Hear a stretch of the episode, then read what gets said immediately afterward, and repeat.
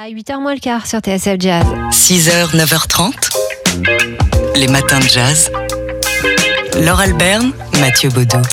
Alors on a commencé euh, la semaine avec un documentaire assez classique, euh, produit euh, du côté euh, allemand d'Arte, consacré à Laurel et Hardy. On vous a parlé ensuite de ce documentaire formidable consacré à Georges Méliès, qu'on peut voir euh, aussi sur Arte. Et puis là, bah, encore un truc super formidable. Il aura fallu 2h25 à Yves Geland, son réalisateur, pour nous raconter la vie de Charlie Chaplin, le génie de la liberté. C'est à voir sur euh, la plateforme de, France TV, 2h25 pour plonger euh, dans la vie et l'œuvre bah, de l'artiste de cinéma le plus connu au monde. Une silhouette qui est connu euh, même au-delà de la planète Terre avec ce chapeau melon, ce pantalon trop grand, cette canne et ces chaussures trop grandes également et cette démarche incroyable. Une invention de Chaplin, ce personnage de, de Charlot, mais c'est au-delà du personnage de Charlot euh, qu'on plonge dans ce documentaire porté par uniquement des images de Chaplin, des images d'archives, des images de ses films et aussi par la voix off de Mathieu Amalric. Alors comment est né ce fameux personnage de Charlot? Il est né à Hollywood alors que Charlie Chaplin avait euh, grandi à Londres. On écoute ici donc Mathieu Amalric dire les mots de Charlie Chaplin. Je me dis que j'allais mettre un pantalon trop large. Je voulais que tout soit en contradiction. Le pantalon large et la veste serrée. Le chapeau trop petit et les chaussures trop grandes. Je choisissais une canne et je m'ajoutais une petite moustache pour me donner quelques années de plus. Je n'avais aucune idée du personnage que j'allais jouer, mais dès l'instant où je fus habillé et maquillé, cela fit jaillir en moi toutes sortes d'idées folles. Je faisais des moulinets avec ma canne, des gags se pressaient dans ma tête. Max Sennett éclate de rire. Les comédiens et les machinistes des plateaux voisins accourent et rient de plus belle. C'est gagné. Ce jour-là, Charlie décide que quoi qu'il arrive, il conservera cette tenue.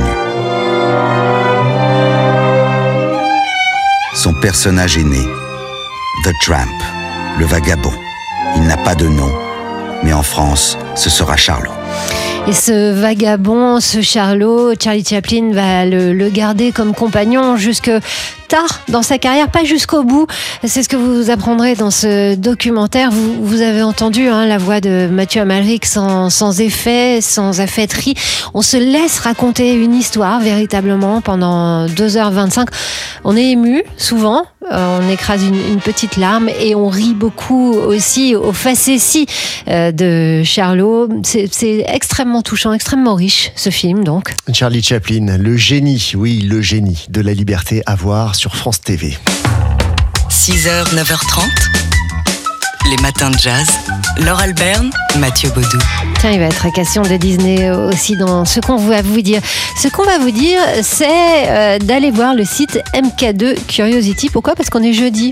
On- non, on est, oui, on est jeudi. oui. Oui, oui, c'est vrai Eh qu'on oui. est jeudi, mais oui. C'est pour ça qu'on en parle aujourd'hui. Et on en parle aujourd'hui parce que tous les jeudis sur euh, le site MK2 Curiosity, on nous propose 5 films gratuits à voir. Et euh, c'est une sélection de films garantis sans algorithme. Ça nous change des plateformes de streaming habituelles. En gros, l'idée, c'est qu'on ne vous proposera pas, nous dit MK2, ce que vous aimez déjà, mais ce que vous n'aimez pas encore. Alors, cette semaine, en tout cas aujourd'hui, jusqu'à 4 heures, hein, puisque c'est le jeudi après-midi que ça change, euh, vous pouvez euh, voir un film de Daniel Arbide, un, un homme perdu, un film de 2007. Ça, c'est pour euh, le côté fiction, long métrage, cinéma d'auteur, toujours hein, chez, chez MK2 Et cinéma contemporain. et cinéma contemporain. Euh, également un- un- une curiosité autour de Loïs Weber, l'une euh, des pionnières de Hollywood. Ça dure 10 minutes, ça s'intitule Suspense et vous allez voir que c'était déjà très moderne il y a un siècle euh, quasiment. Il y a aussi Forfaiture de Cécile B2000, un film de 1915 euh, qui euh, vaut en particulier par le jeu de Sessou Ayakama qui a révolutionné euh, le jeu d'acteur dans le cinéma euh, muet à l'époque euh, par son mutisme notamment. Avec ce mutisme, il disait tout. Euh, C'était le commentaire de Colette à l'époque. C'était aussi le cas de Charlie Chaplin, dont on va vous parler euh, en- encore une fois dans ces matins de jazz. Mais là, vous pouvez voir un abécédaire, toute la filmographie de Charlot de A à Z. Et puis, il y a euh, ce, premier, cette première production du studio Walt Disney. Alice Comedies, première production de, de Disney, entreprise de vue réelle et animation. Tout cela, c'est à voir donc euh, sur le site MK2 Curiosity. Oui, soyez curieux, allez voir ce que propose MK2 entre films de patrimoine et cinéma contemporain. Ça vaut toujours le coup d'œil. 6h, 9h30, les matins de jazz. Laure Alberne, Mathieu Baudou. C'est une adaptation BD qui vient de sortir chez Glénat euh, d'un roman, d'un polar de Vernon Sullivan. Oui, ça s'intitule Et on tuera tous les affreux, euh, écrit, euh, sorti, publié en, en 1950, mais ça avait fait euh, l'objet avant cela euh, d'un d'un feuilleton euh, dans la presse, dans le journal France Dimanche. Feuilleton interrompu d'ailleurs à cause du scandale. hein. Les lecteurs n'étaient pas du tout contents. Et oui, comme euh, tous les romans de Vernon Sullivan, il y a cette sainte trinité, sexe, euh, euh, violence, euh, Suspense, et sang. C'est les 3 S. Euh, à quoi Boris Vian Bah oui, c'est lui, Oui. Vernon Sullivan. hein. C'était le, le pseudo qu'il avait pris pour publier des polars inspirés par le polar américain. À quoi donc Boris Vian ajoute ici science-fiction et on tuera tous les affreux. C'est un titre à prendre au sens littéral. Les affreux, c'est c'est les moches. Oui, parce qu'il est question d'eugénisme euh, dans, ce livre et dans cette, euh, BD et des expériences d'un mystérieux euh, docteur qui tente de rendre les gens beaux en sélectionnant bien sûr leurs gènes. D'ailleurs, Boris Vian euh, s'était inspiré d'un- d'une rencontre avec un, professeur euh, spécialisé en génétique hein, pour, écrire, pour écrire ce livre. Et oui, euh, ils s'étaient intéressés ensemble à la question de l'eugénisme pratiqué par le régime nazi. Voilà, quand on est Boris Vian, ça devient une histoire américaine. Ça se passe en Californie autour d'un belâtre. hein. C'est un Apollon. Il a décidé de garder sa virginité jusqu'à ses 20 ans. Et un affreux professeur Schultz n'arrête pas de lui mettre des jolies filles toutes nues euh, sur son chemin. Cédera-t-il à leurs avances? C'est ce que vous saurez donc euh, en lisant et on tuera tous les affreux. Adaptation donc BD par le scénariste Jean-David Morvan en collaboration avec un dessinateur argentin qui s'appelle Ignacio Noé et ça paraît Aux chez éditions. Glénat. Les matins de jazz. De l'œil à l'oreille. Et c'est comme tous les jeudis matins le moment de retrouver Fabien Simode, rédacteur en chef du magazine D'Art L'œil. Un cadeau de Noël. Voilà ce que la France a offert aux républiques du Bénin et du Sénégal en votant jeudi 24 décembre la loi relative à la restitution de leurs biens culturels. Nous en avons ici parlé hein, dans les matins de jazz. Le président Macron avait évoqué dans un discours à Ouagadougou en 2017 la question des patrimoines africains conservés dans nos musées et la possibilité de les restituer à leur pays d'origine, temporairement ou définitivement. Cette annonce avait été suivie d'un rapport, le rapport Sars-Savoie, qui militait fortement en faveur de la restitution des œuvres, notamment celles bien ou mal acquises durant la période de colonisation. Trois ans après ce discours et la polémique hein, qui avait déclenché, qu'il avait déclenché, la loi a donc été votée pour le retour de 27 pièces sur le sol africain. Et pourtant, cette loi semble ne satisfaire personne, ni les opposants, ni les partisans de la restitution des œuvres d'art. Alors, elle laisse perplexes les partisans pour au moins deux raisons. Premièrement, l'inaliénabilité des collections françaises. Nos collections sont protégées. Elles ne peuvent être ni cédées ni vendues et c'est tant mieux. Mais du coup, elles ne peuvent être pas également restituées. Deuxièmement, parce que la loi écarte les professionnels en leur faisant, en leur forçant la main législativement. Les conservateurs des musées n'ont pas leur mot à dire sur un sujet dont ils sont pourtant les experts, sachant qu'ils peuvent en plus s'appuyer sur des organismes spécialisés comme l'UNESCO ou l'ICOM, qui est le Conseil international des musées. Mais, et ça c'est plus surprenant, elle ne satisfait pas non plus les partisans de la restitution. La loi du 24 décembre est en effet ce que l'on appelle une loi d'exception, une loi qui établit une dérogation au droit commun.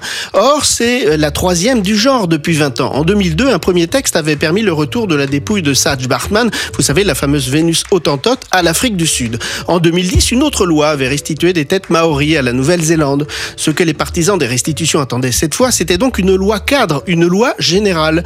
Or, si le texte adopté le 24 décembre règle le problème de 27 objets, 26 appartenant au trésor de Behanzin au Bénin, le 27e étant le sable d'El Hadj Omar Tal au Sénégal, il ne dit rien de la décolonisation des musées, sujet pourtant brûlant, dont on sait déjà qu'il reviendra sur tapis et qu'il faudra de nouveau voter une loi d'exception jusqu'à la suivante.